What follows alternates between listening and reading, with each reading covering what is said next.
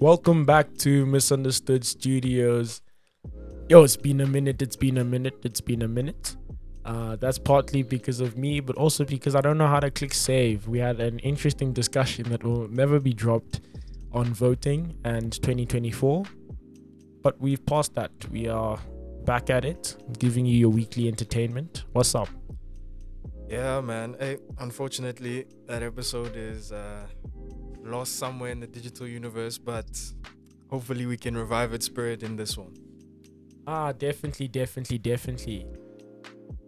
This week we are, we're having an interesting conversation. Um, we're speaking about the war that's kind of been going on, but I think it's kind of lost its media focus, has lost its sensationalism, and the war that we're kind of forgetting. We're speaking about Russia and Ukraine, but we're looking at it from the South African perspective. We're looking at our influence in it.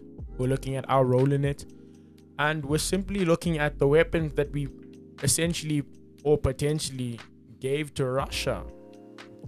Yeah, I mean, um, one is like considering the collapse of Denel, I don't know why the Russians would want to buy weapons from us, Yeah.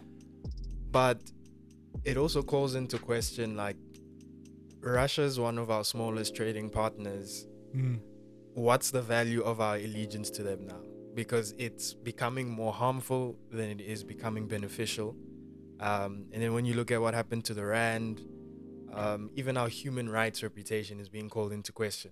Yeah. Now, granted, there's kind of an irony because it's it's being called into question by the West and the U.S., who their human record, human rights record, anywhere they go is not great. But um, unfortunately, they have the moral superiority because they just think they're those guys, and that's harming everyday South Africans now. So, you know, it's just like, do we really need Russia anymore? Um, I'm ask- I'm asking myself that question. Like, it, it's not helping us Yeah. maybe we should just take a step back and say, hey, listen, our partnership is not helping. Maybe we should cut ties. I think like in terms of cutting ties and where we are at the moment, everyone's big response is BRICS. BRICS is this future. BRICS is gonna save us. I know BRICS Bank is trying to get Saudi Arabia to sign on, and at the moment there's a lot of potential, but it's the question that we're asking is how much are we willing to risk for that potential, and where we are at the moment is, as you said, Russia is not necessarily a beneficial relationship. It's been a relationship that continues to harm us, continues to put us in the limelight. Because whether it's South African deciding not to do anything with Russia, deciding not to be in alliance, or deciding not to take a stance against Russia, they're with the rest of the African countries who look the other way. And an interesting thing is who is at fault? Who is meant to step up and say what we're doing is right or wrong? an interesting case study that was given was people looking into African nations which have been helped by the USSR, not Russia particularly, and people asking the question of how much are we responsible for the relationship that exists there, but also what is our responsibility to the relationship that helped many African nations free themselves and gain independence? Um, you know, I watched an interview the other day with uh, Julius Malema and Dr. Mpofu Walsh, and he said something that's very interesting that I think most people don't really think about. He said, you know, it was the USSR that helped us out, not the Russian Federation. Those are two different political entities with two different political ideologies. So, yes, while geographically, you know, they occupy the same space, ideologically, they're not the same. Yeah. Um, so while we can be thankful for the role that they might have played in helping us get liberation, ultimately we're not indebted to the same political institution. Um, and you also need to ask just because a clear relationship is there doesn't mean you can't point out someone's inadequacies. So it's like just because you might have given me something in the past, if you decide one day I want to commit genocide, I can't just sit and say, well, like, yo, this guy gave me something really cool, so I'm an, I'm just gonna say nothing. You know, in terms of BRICS, like you're saying, there's a lot of potential there. But I ask myself, are we ready for that as Africa? Is our current government ready to be in such a high political position that requires a lot of responsibility to manage, but that will also make a lot of enemies for you. Because let's just say now Saudi Arabia comes on board and they stop um, selling oil in US dollars. Mm. That could mean a serious economic crisis for the US. So they won't take that sitting down, number one. But then also, that makes us a direct economic enemy. Yeah. And is South Africa powerful enough to sustain an antagonistic economic relationship with the US? I don't think so. As much as the ANC might say, like, you know, South Africa is this and the US must stay out of our affairs and, and whatnot, it's like they can't even manage the economy as is. Now we're going to make an enemy of the biggest economy in the world. And the other thing that I see a lot of so called African intellectuals doing is they speak of Western dominance and they sort of affirm that this new Eastern dominance is going to be beneficial for Africa. So they'll look at like China, BRICS, and all of that and say, like, okay, this is a better alternative. But I ask myself, you know, China coming in and doing exactly what the US is doing or even worse, that's not going to provide any benefit to us in the long run. So either way, I think we're screwed. Yeah, I think that's true. And I think, I mean, the joke goes, you don't pay back China, they seize your ports. And it speaks to the idea that we're dealing with two immoral actors, or at least I can say, in my opinion, two immoral actors. In terms of the West, they're not necessarily invested in your economy, invested in the country of Africa, and more so are invested in the resources in which we have. In terms of the East, it's allyship. That's what they're missing. They need countries, they need people to back them they need people to ensure that their economy can run. I mean, for me, it takes me back to kind of like the Cold War era where we had East and West, and everyone was trying to figure out would the East win, would the West win, and in the end, capitalism came on top. Ah, But I feel like that's up to interpretation for everyone. But in terms of where we stand now, is that the majority of people are really trying to figure out what is the way forward and what is the importance of independence and unity. Um, it's interesting that you say Western and Eastern dominance because I've kind of viewed it lately as American dominance and Chinese dominance. I haven't really seen many of the other partners come into play. Um, I mean, obviously, Russia's been in the news and has been influencing a lot of what's been happening around us with the war, but a lot of the people who actually hold the power, who hold the capital, are these two major nations, which are kind of just like pushing each other to the edge until one reacts. Um, and it's interesting that the most dollars outside of the US exist in China.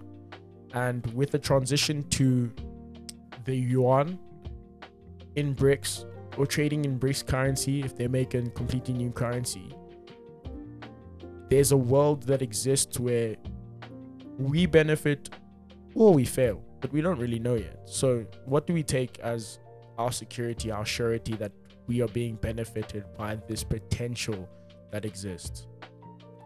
Well, I think that comes with economic influence above all. You know, um, the biggest economy in BRICS is China, and then the second biggest is India.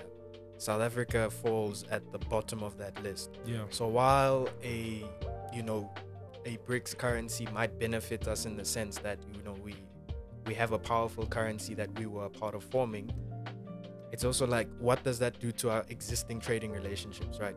Because Mhm. as much as you know we trade a lot with China, I think it's something like 30% of our um, international trade is done with the US. Yeah. So now, if we deliberately were part of taking away the power of their currency, they're gonna say we're not trading with these guys, Yeah. or they'll try and impose some form of economic sanctions or other sanctions on us. I mean, they're already trying to do something of the sort with this whole Russia weapons thing, Yeah. right?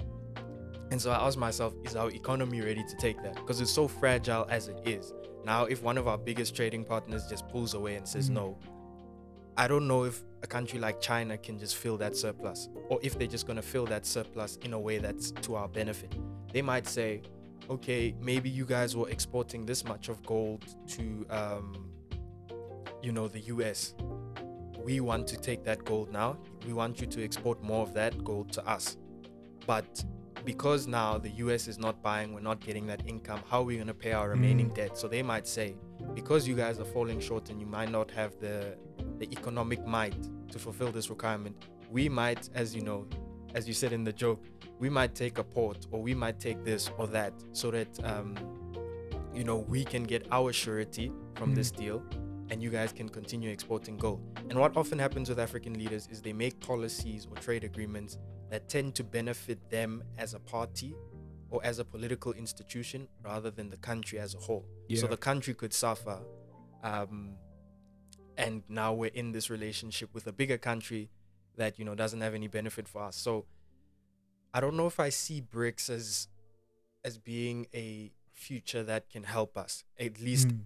existing in the current power hierarchy that that's there right um i think above all africa and south africa need economic independence Yeah. because without that then you know we're just at the behest of everything else that goes on and what's to say i mean the us has started wars in countries over nothing what's to say now if you're threatening to remove their Yeah. biggest muscle their economic muscle they're just going to say well we're starting a war with you guys because you know you've indirectly contributed um, to killing the united states i don't think that's out of the realm of possibility And I think it asks an interesting question about the prospect of war, though, because it is a question of where does war take place.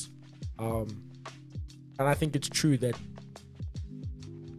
and I don't know, I feel like the Americans would respond, but they wouldn't respond violently, um, just because of the Iraq, Iran, Afghanistan, where they've been recently. It's kind of been like there's been a precedent for them to step out of these countries, um, reduce their violence and I think they've tried to implement more soft power over countries. They've tried to implement more sanctions. I mean, China with, or let me not say China, let me say the US with TikTok. Um, it's kind of small pushes to ensure that they maintain power within their own country. I, I do see a world where the US responds, but I don't see a world where the US responds violently. But if they were, I guess the question is, is that where does South Africa stand? Do they get involved in the war? Do they look the other way? or do we simply just do whatever is required of us by our BRICS obligation? I think ultimately, if it ends up getting to that stage, you know, by the nature of where we stand, we'll, we'll fall with BRICS. Um, we'll have to, you know, and I think there might be this ideological split in Africa because there's a lot of African leaders who are pro West, who are pro the US, but equally now there's a lot of African leaders who want to align with BRICS. And we know there's a lot of other countries, not just in Africa, but South America, Asia, who want to join BRICS. So I think the next great economic battle is, you know, currency supremacy, but also, um, you know, which side of the BRICS versus West coin do you fall Mm. on? Um, and then that will dictate sort of, you know, what's your foreign policy going to be? Who is your biggest trade agreements going to be with, and all of those things. But I think one country that we're overlooking as well is India. Um, I mean, while India might have huge inequality and all these other economic problems that it has now, um, you know, China less and less is um, keeping that reputation of being the manufacturing hub of the world. Yeah. A lot of that is starting to move into India. You know, India as well with um, a lot of its startups, it's becoming a bigger and bigger influence. Um, but the common denominator here is that nowhere in this does South Africa seem to be a major player. Yeah. does it come in and say, we are South Africa, we have got this growing influence in whatever? And I think that's partly due to our internal problems. I mean, as a country, we're not doing the greatest. Um, but that's also due to the fact that these other countries are just way bigger, way more advanced in a lot of other things. Um, so while I don't see the US, I, I think I can partly agree in that they won't initially Mm. respond in a a violent way but knowing them if it comes to it they can always just create some imaginary reason to invade you. Yeah. i don't think that invasion will happen in russia directly or in china directly. I think the battleground will definitely be africa. I don't think it will be south africa but it could be africa. It might just be like you know in the congo a lot of big us tech companies get a lot of their minerals there. Yeah. um, and China knows this, Russia knows this. They also invested there and whatnot. So it might just be a proxy war that happens in a country like the Congo over Yeah. resources. And the fight might just come up. The US says, oh no, these guys are trying to kill our supply chain, so we're fighting against them wherever. So it could always happen like that. But for me, I see the battleground as being Africa, and I I envision a scenario where if the US's economic dominance is threatened to a very large degree, they'll use any means necessary to retain that power. Mm. Nah, I definitely agree. I mean, I was I was researching something quickly where an interesting thing, and I think it speaks to a thing of South African politics, but also our view and how we engage with the political sphere globally, is we our response to Russia Ukraine was non-alignment and encouragement for peaceful solution between the two countries.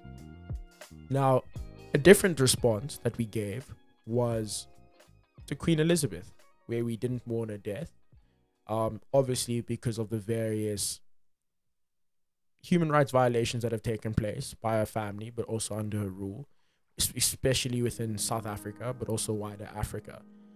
And as it stands now, I think the question that we're asking is do we only respond to Western politics because there's there's an influence to respond to Western politics, and people require us to respond to Western politics. Because recently, if you look at most South African politicians who have been asked about Russia, Ukraine, they all have a response and they all have a thought. I guess the Queen was slightly different. No one really cared after the first week, but it's the same thing where we're back at an interesting place where we're kind of in the crossroads where we're able to choose East versus West but from our actions, we seem to be aligning more closely with the East without recognizing the consequence. I think historically Africa has always been on an anti-West standpoint, and mainly because of colonization and whatnot. You know, you can't blame Africans for for taking that stance, and Yeah. the East has been. While you could question their intentions for helping out liberation movements or independence movements, they were always that common feature that was there to help out either financially, militarily, or, or otherwise. So I think a lot of people are viewing or are sort of conflating the anti imperialist stance with a pro Eastern stance. Um, and for me, it's like we can be anti imperialist while acknowledging that the East is no is not um, for our liberation, economic or otherwise, right? And the danger I'm seeing is that because a lot of people are conflating, you know, anti-imperialism with pro-East um, dominance or pro-East influence, um, that's creating a situation where, you know, the neo-colonialist tendencies of the Chinese are going to be welcomed in Africa with open arms because a lot of the intellectuals are saying yes come uh, china you guys are investing in factories here you're creating employment you're doing all of these things. But two, th- two things can be true at once right? People can do good things and still be bad people. Yeah. right? So china can can do things that are beneficial for africans but still have bad intentions while they're doing those things. So i worry that you know in accepting them with open arms we're just going to be enslaving ourselves without even realizing it um, that's why for me i view it as african economic independence needs to happen for itself and it Mm. needs to dictate this is how we want to engage with the west and with the east and no matter how those engagements uh, or no matter how we choose to go about those engagements, there's no sort of fallout from our side. Because if we choose the US, right, there's going to be a huge economic fallout with China because they're going to be like, you're siding with our, our enemies. Um, we trade this much with you, we're going to halt that. And that's going to hurt us. If we side completely with China, the US is going to be like, you're siding with our enemies. Um, therefore, we're going to stop this trade or we're going to impose tariffs or do whatever. So, whatever side we choose, we ultimately benefit in some ways, but we also don't benefit in other ways. Yeah. So it needs to get to a stage where we can choose a side depending on how it suits us and how morally beneficial it is to stand on that side. And I don't mean that in a sense that standing on this side makes us look better than what we are, but I mean if there was a war Mhm. going on, we can take an anti-war stance and then that doesn't affect us and push us to the point where we need to take a pro-war stance just because we have relations with Russia, right? We can make moral decisions Mm. that don't affect us economically, but we're not at that state. Every decision we take puts us in a morally compromising position because we also have to consider the relations we have with other countries. So until that's the case, where we can make those decisions independently, then you know I don't see an Eastern influenced or Western influenced um, Africa benefiting us in the grander stage. Yeah. But isn't there a world where we get to play the two off each other? Where we get to essentially play the West versus the East until one breaks? Because as we stand now, as South Africa, especially I think from a citizen point of view, people love to quote our progressive constitution, our actions taken to liberation. And we've kind of got this weird moral conscience that doesn't allow us to be in cahoots with Russia, in cahoots with the East. At the same time, we have an anti colonialism, anti imperialism thought process. But we have to choose someone because there isn't really an alternative in the near future. Obviously, African independence is, I think, theoretically our best choice. Idealistically, it's the best choice, but in reality, it's very far. Um, not only because in the times that it's been attempted, African leaders have been killed, but also because I think most people know this is that Western countries more than Eastern countries could never allow Africa to gain independence in its own economic system. Because at the end of the day, economies are really just our own thoughts. We give them value. Like there is nothing backing the economy except for what we believe the value of currency is. And I think as Africans, because we lack that knowledge, we lack that information, and we lack the ability to implement that information, a lot of our realistic, idealistic worlds will never come true until individuals actually know what to do. So, as it stands now, are we not forced into a place where we're making a decision? Or we could be making a better decision by utilizing the two powers against each other? I think what you've just pointed out there is the fundamental problem that Africa faces, right?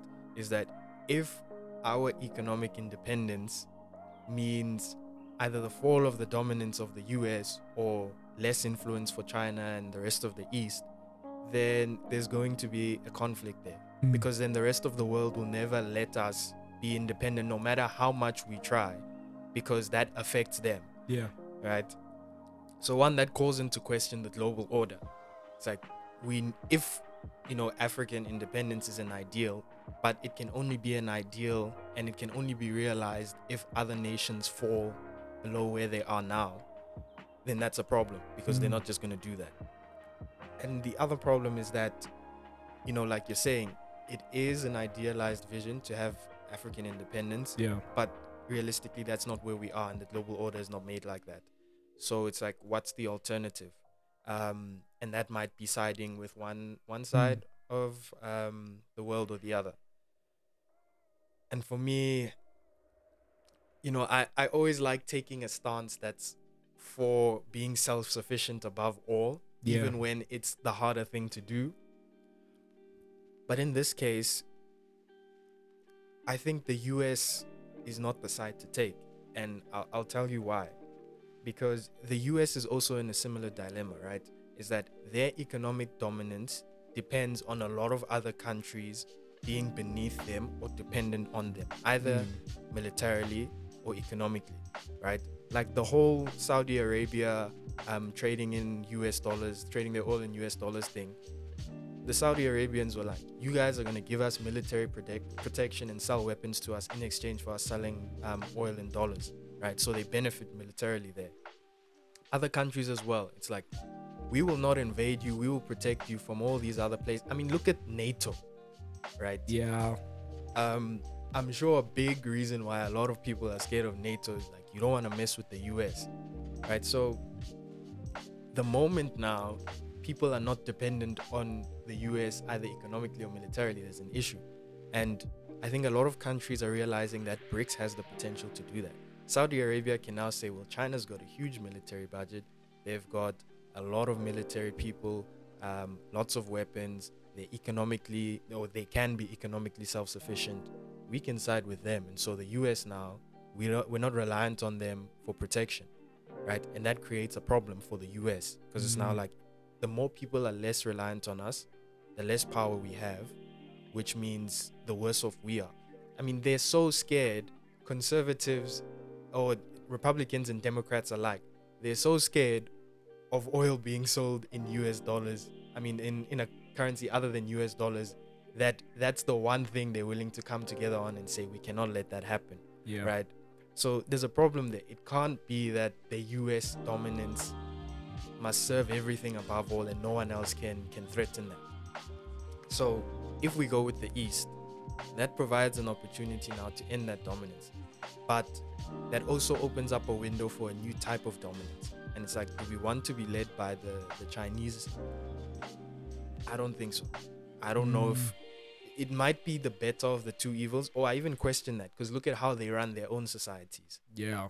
right? The US, the US, I think runs their society similar. They just make you believe that they don't do it like that. Like they've gotten very good at saying you guys are free and making you think you're free, but do a lot of things that prove the contrary. The Chinese are very upfront about it. You know there's social credit. You know there's cameras watching you. You know there's hmm. all of these things. So it's just like, oh well, that's a reality. But the US will make you think you're the freest person in the world, and those things can still be there. So I guess that's the other fight. Do we want to side with a place where we think we're gonna be free, or do we want to side with a place where we know there's gonna be consequences in terms of our personal liberties, but maybe we'll be free from this other power that's terrorized us for so long? Mm. And I think that's true. I think it's true in the fact that people think Western society is better because they somewhat enshrine human rights, enshrine democracy, enshrine freedom. But in reality, they don't. I mean, I think it's a bit crazy that we don't recognize they have an FBI and a CIA, a secret police just to come after you, which implies that you're not really free. You're not really set to do as you please. Um, but also, I think the enshrinement of rights, I think they failed multiple times. I mean, Black Lives Matter, people getting shot, gun laws. It's interesting what they believe enshrining rights is. But I think there is a larger question about the validity of many of these Eastern countries. Because one thing that's true and one thing that's become of common knowledge is China messed up. Their one child policy has given them a male dominated society and it's predicted that their economy will decrease. I don't know how true this will be, but there isn't as much strength, balance, and governance that exists within these countries, or that exists in many of the partner countries. Because I think in the South African context, the weird thing is that in many in in many of the BRICS nations, we're the only I think not sure about India, but we're the only country who's democratic and implements democracy to its truest form. Russia claims to be democratic, and that's a chat. Brazil, as well, always has its issues with its own governance. So, in terms of where we stand, and in terms of what we're looking at, is how much of our own governance are we willing to give away? But also, how much are we willing to trust that these countries will be superpowers in 10, 15, 20 years? Yeah, I think that's a good question. I mean, we're already having problems trusting our own governance to just govern our country as it is. Um, and these are South Africans running our Yeah. government. So now it's like you open up the door for Chinese influence, for Indian influence, for Brazilian influence, for Russian influence. Um, my worry is like, will that not open the door for, you know, worse policies, um, and just a worse economic uh, situation for most South Africans. I don't know.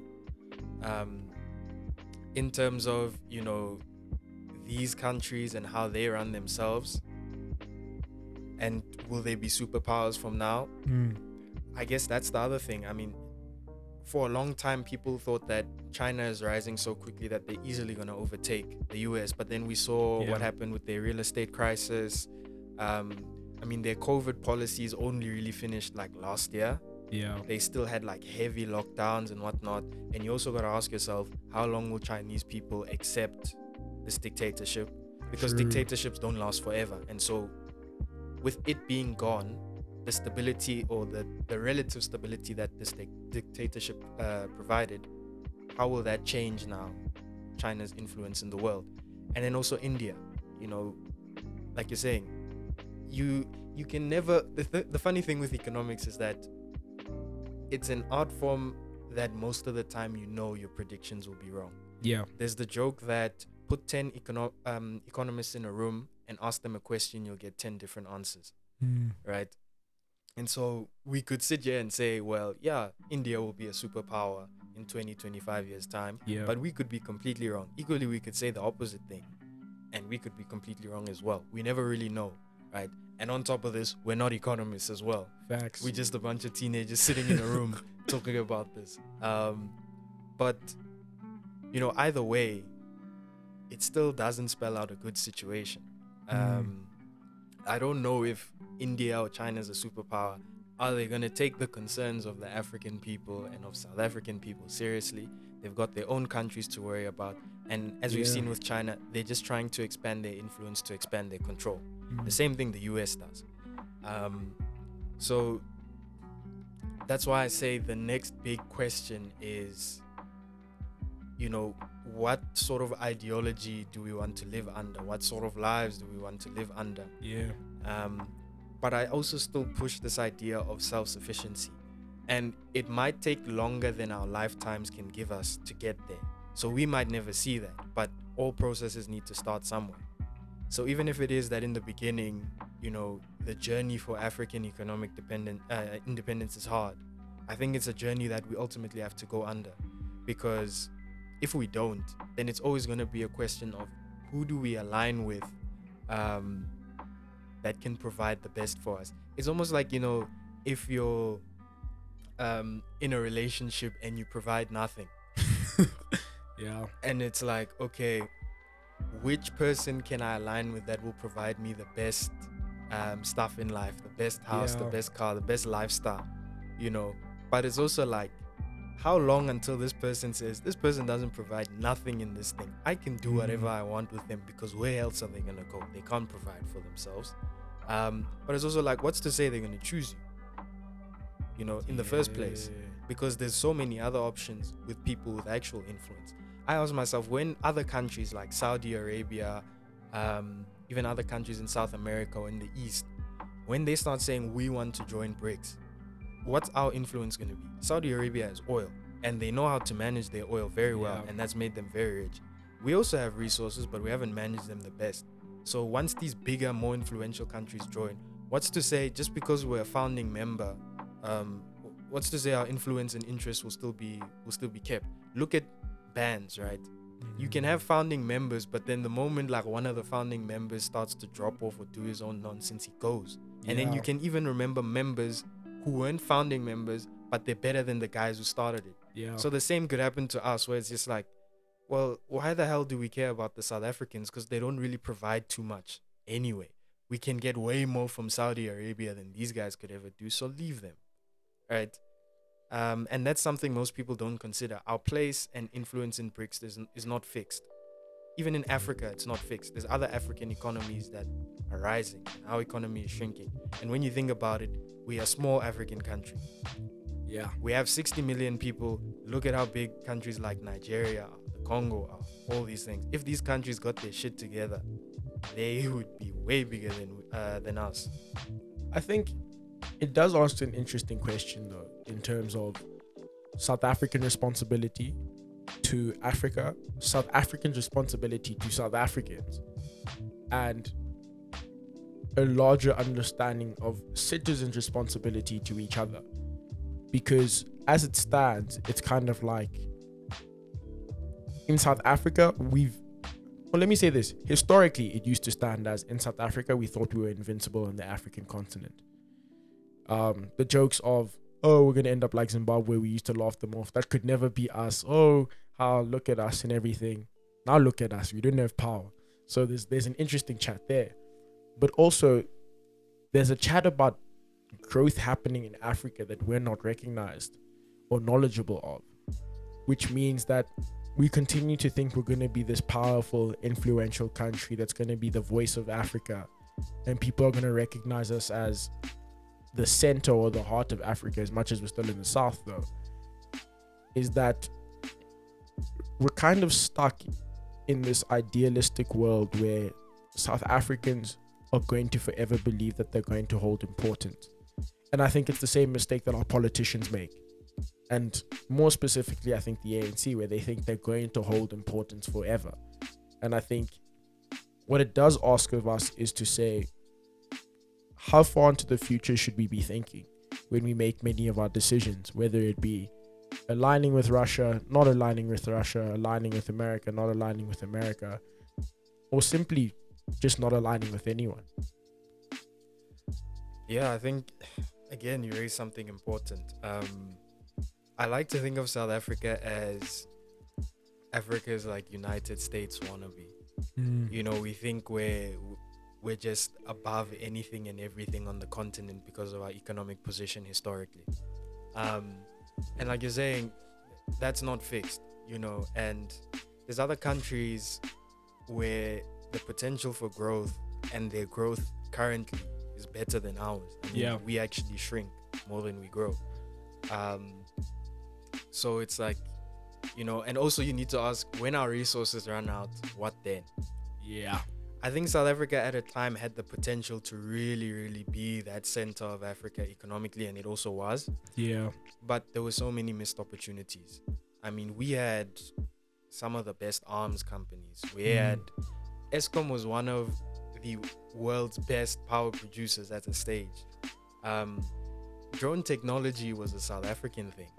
You know, most people Yeah. actually don't know that. Our doctors are some of the most sought after in the world. So there was so many good things we have, but because of mismanagement, I think we spoiled that. Mm. and there's going to be a lot of other countries who capitalize on that you know and say we have these um, potential areas of growth. Let's use them and let's cement our place in the future of the global economic order. And they will make the strides now Yeah. to do that. While when we had the opportunity we didn't um, take advantage of that. And look now we're struggling for power. You know i, find myself laughing sometimes um, we're gonna go and try and get into the G7 and stuff. These Yeah. guys are gonna laugh at us and saying we're dealing with issues of the second industrial revolution. They're talking about the fourth one. We can't even power shit, and we're talking about Yeah. yeah, we want to be involved in this. We want to. No, it's not. It's just not gonna work, Mm. right? So, I think the future of South Africa, they really need to start saying to themselves, one, we need to fix the existing problems, and there's this whole idea of going back to go forward. So before we can think about all these future things and whatnot, we need to solve what's existing now and some some past issues. Yeah. Um, but then there's also another thing which I think most people don't realize.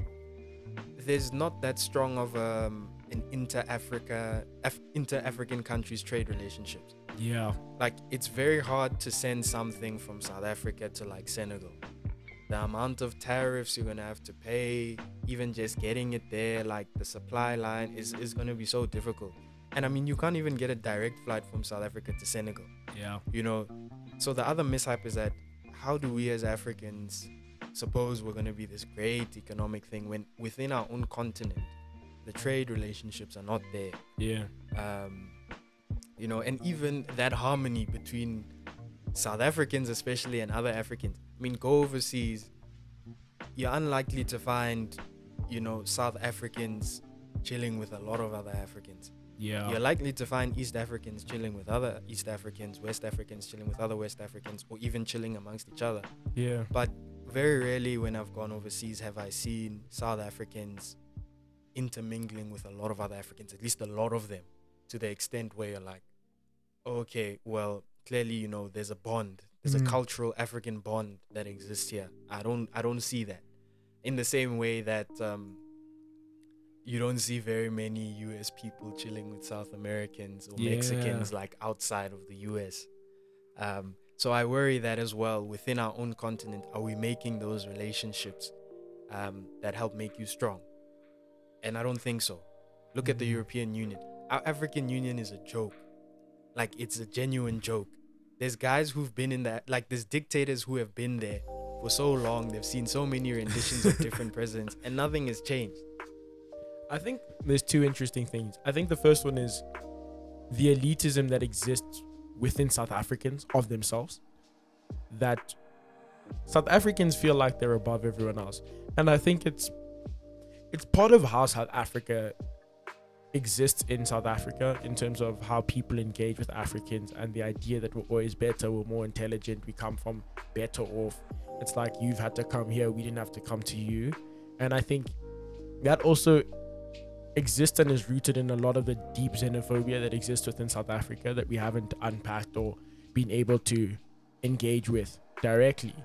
But the second one is the African Union, which I think is an interesting chat because, I mean, after doing a whole lot of research on the African Union, the African Union believes in essentially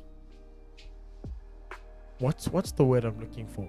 There's a specific word. What's the word where you don't get in where you don't I think it's non-involvement, but it's said more better English. There's better English for that. Um, and essentially, the idea is, is that African nations should observe what African nations are doing.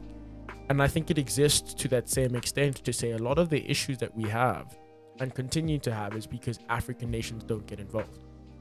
Many of the civil wars, the conflicts that exist in Africa, could easily be stopped if African nations just wanted them to stop.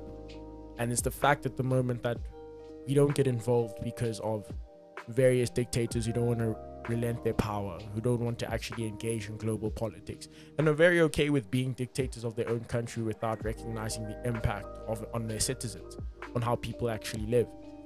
But I think my final question is as a South African citizen, as a South African, how much of your moral conscience plays into what happens into the future, how we are governed, who gets what amenities, who gets access to their rights, in terms of deciding what the future is for our economy, what what the future is for our country.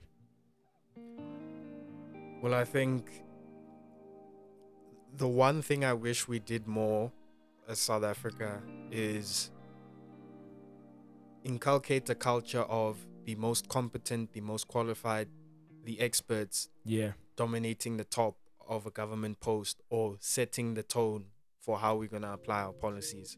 You don't see that. Yeah. Right. So I think that has two problems. One, it's like we're not voting in the people best suited into those Mm. positions. So we are morally responsible for that, whether you vote or don't vote. And two, it's like we should create a culture where the first step in your mind when you want to enter these fields that have big influence is you need to be the cream of the crop. And I'm not saying you don't you you need to have gone to like the top university or whatever, Yeah. but you need to be about your shit. Right? So I think we're morally responsible in the sense that who we are governed by is our choice to make. And so Mm. we can't say um, then when you know we have poor governance, then that's just um, the, the the governors themselves acting in isolation. No, we put them there. yeah. Number one, right? So I think our future domestically has a lot to do with who we put there. And I think secondly, it's coming off of who we put there. That's also going to decide how we make decisions from an international relations standpoint. You know, because if then we put leaders who say, well, no, South Africa first, what works for us, what's best for us long term, then I think that will set the tone to other countries to say this is what these guys are about. And I think the rest of Africa needs to do that. I mean, in the European Union, you're going to struggle to join as a country if your um, president is a dictator, right? They have standards for joining and being part of it, and the Yeah. benefits of being part of the European Union outweigh not being in there. That's why, like a few countries like Turkey, um, and I'm forgetting others, want to join it, right? The African Union, if there were standards to say, hey guys, listen, if you're a dictator and whatever, first, you're not allowed to join, but also, as other African countries, we're going to impose sanctions on you until you observe democratic practices, or at least practices that we see fit. Mm. But I also think we've seen that there's a few models that don't necessarily work Yeah. in in Africa, economic, social, political, that maybe we need to start saying what models really work for us and how do we apply them and rejecting the moral um, sort of chains that the rest of the world puts on us Yeah. to say, you know, maybe this is not what you guys see as being the right thing to do, but for Africa, this is what works best for us, and we're okay with it being like this. You know, um, I don't know if you know much about El Salvador, but the president there, you know, when you see a lot of Western countries' um, view of him, they view him as a, vi- um, a violator of human rights, someone who doesn't respect the majority, who goes against Supreme Courts and whatnot. But he's managed to really, really take down the crime in El Salvador. And he's done it by being somewhat dictatorial. Like, he has broken a lot of um, Supreme Court rulings and whatnot. But the El Salvador people are saying, this works for us. We want low crime. We don't want gangs. While he has, you know, arrested some people who were innocent and he's broken some of these other human rights, overall, it's something that's benefited us as a country. And the majority of people are happy with it being like that. Mm. And the rest of the world might frown upon the president. Um, his name is Bukele. But El Salvadorians are like, hey, if I even said that right, but they're happy with it, you know. So maybe Yeah. for Africa, we need to say, well, let's start from scratch and say what system will work for us. And if other people don't like it, well, screw them. This is what we're going to do. But we need to put in the leaders in place who will be able to do that efficiently and well. So that's on us. So as a South African, I think I'm I'm responsible as much as every other person is responsible. Mm. But I also think across the world, citizens of whatever country they form part of, they need to say to themselves, is my economic well being good if it's at the expense of other countries not being able to develop? And if that's the case, then all of us share the responsibility of creating a global economic system that benefits everyone, where it's not that you are dominant over me, um, and so therefore that's okay, and you guys can live in prosperity while I don't. It's like we can both be prosperous without having one person overwhelmingly dominant over the other, you know, because fundamentally we all need partnerships and relationships because we don't have the same resources. But that mustn't come at the expense of my prosperity, right? So until that's the case, then I think we're always going to have an economic situation where, especially Africa, doesn't stand to benefit. And no matter who we vote in and what they can do, their arm won't be strong enough to push against whatever global order is, is suppressing them. I mean, I guess you said it all. I guess you said it all. I think it does speak to some extent of how global politics influences everything that we do, influences who we pick, who should lead us, what governments we want to be involved in. But also, there's deeper chats in that in terms of what does African unity actually look like? What is the responsibility of the African Union? And also a chat about like whether or not our financial systems that we have and the economies that we run on are actually viable for the provision of human rights for the protection of individuals but also for the development of multiple nations. And i feel like these are conversations we'll probably further and have at a later date hopefully. But i think you stand true to say that a lot of it is in our hands. It's in a, it's the decisions that we make the people that we vote in the standards that we implement and require of individuals to run a nation, to run a municipality, to run the world. But also, it's in with us to gain the knowledge to know who we are deciding, who we are picking, to influence the world in a positive way, to influence things such as positive policies. But that's been me, and this has been misunderstood.